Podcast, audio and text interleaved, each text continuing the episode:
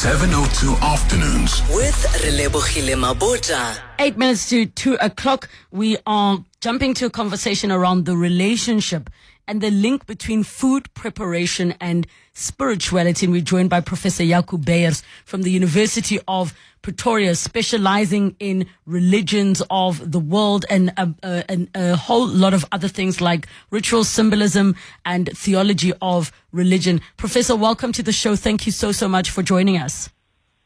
Thank you. Thank you for the invitation, and good afternoon to your listeners as well. Professor, I'm, I've been so fascinated, you know, with us having had conversations previously on the show, particularly around foods that people avoid at funerals, around food preparation, because we we know of some of the bigger religions and why, for example, um, one who is Islamic would, you know, opt to have halal food, and then those that are Jewish would opt to have kosher food.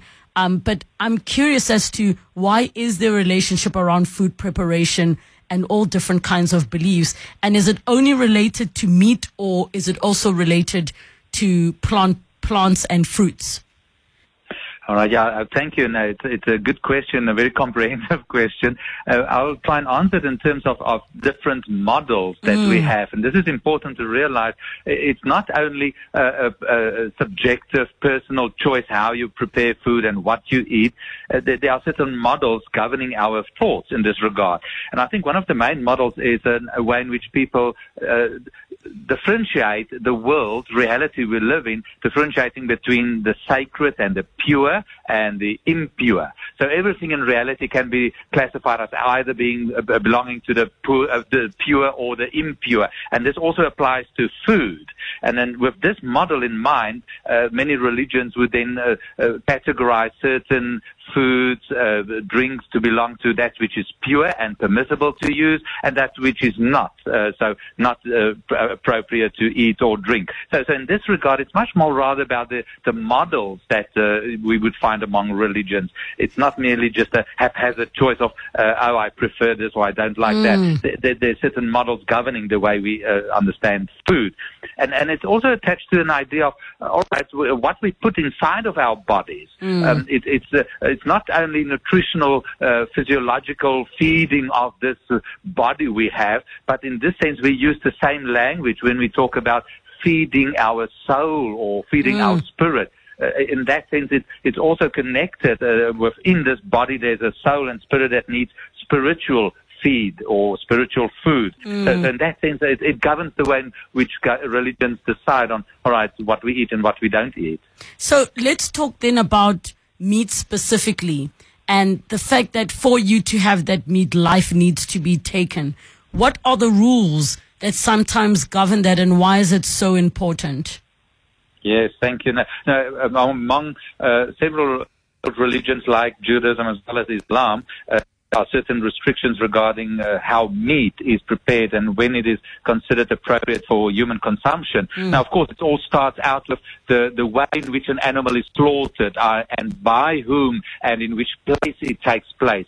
So there are several regulations in Judaism as well as Islam uh, governing the way in which the meat should be prepared while slaughtering. It must be a, a person from a particular religious affiliation uh, using a particular tool uh, um, and, and the space in which it takes place needs to be dedicated and uh, purified. In the end, it's all about uh, using a tool to cause minimal Uh, pain and mm. discomfort to the animal being slaughtered, because that's an important aspect as well when it comes to meat especially. Uh, the animals shouldn't suffer. So uh, a sharp knife that would uh, immediately kill the animal, for example, um, and a particular person doing it in a particular place. So when it comes to meat, uh, there are rules uh, on, in terms of how the slaughtering should, should take place. But also, what animals are permissible to eat and which not. You, can, you cannot just eat meat of any animal, uh, especially in Judaism and Islam. You would find that only certain specific animals are uh, prescribed or deemed uh, appropriate to eat. Uh, once again, the distinction between pure and impure, because some animals are deemed impure, uh, not appropriate for eating, while others like like the pure. Swine. Yeah, exactly. Yeah, the, the, the, the, the pork meat is not permissible to And it's a, there's a, it's very difficult to determine what are the rules to determine what's pure and impure. Uh, there's a rough uh, indication, categorization that indicates animals with a split hoof uh, not uh, good to eat. But but there are deviations and uh, differences, uh, interpretations on this as well. So there's not one strict rule. But when it comes to animals, yes, uh, pork, no, not not permissible to eat. Mm-hmm. And and how are you seeing this? Um also translate into, because it's not just a religious thing, it's also a cultural thing in terms of, you know, some cultures, for example, will believe that an animal needs to only be slaughtered before sunset. Are you seeing connections to even the times of the day and things like that um, within different belief systems? Yes, that would be interesting to view how uh, different religions would view this in terms of uh, the time of day for slaughtering. Um, there's not much made of.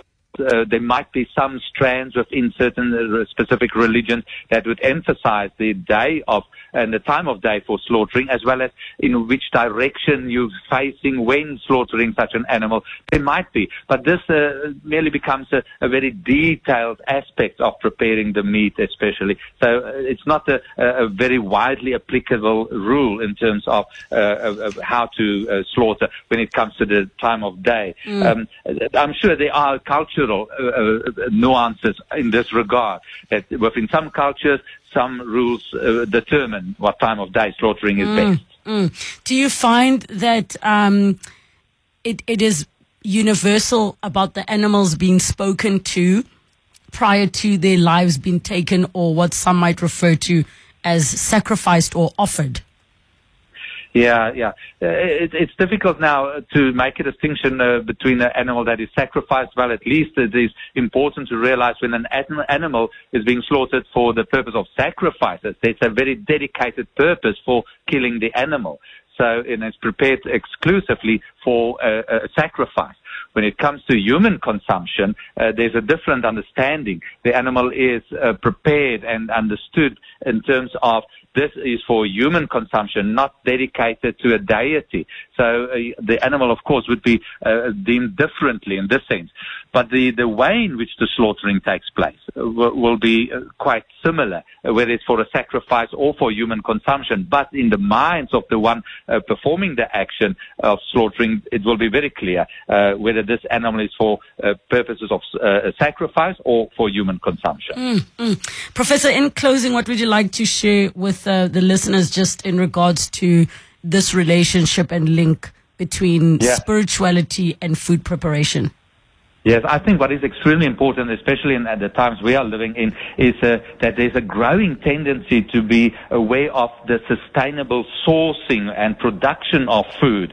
Somehow we feel a spiritual connection between us and the earth and even the animals that we consume. So uh, uh, it should be sourced uh, responsibly. Uh, we are living on this world with limited resources, so whatever we put in our mouths to eat, uh, we should uh, raise it responsible. We should uh, source it responsibly. Responsible, also with uh, emphasizing the spiritual connection between us and the environment, the, the reality around us. Uh, every living thing that we encounter around us, there's a spiritual connection, and therefore a sustainable way of preparing food, or at least sourcing our food. I think that is an important aspect.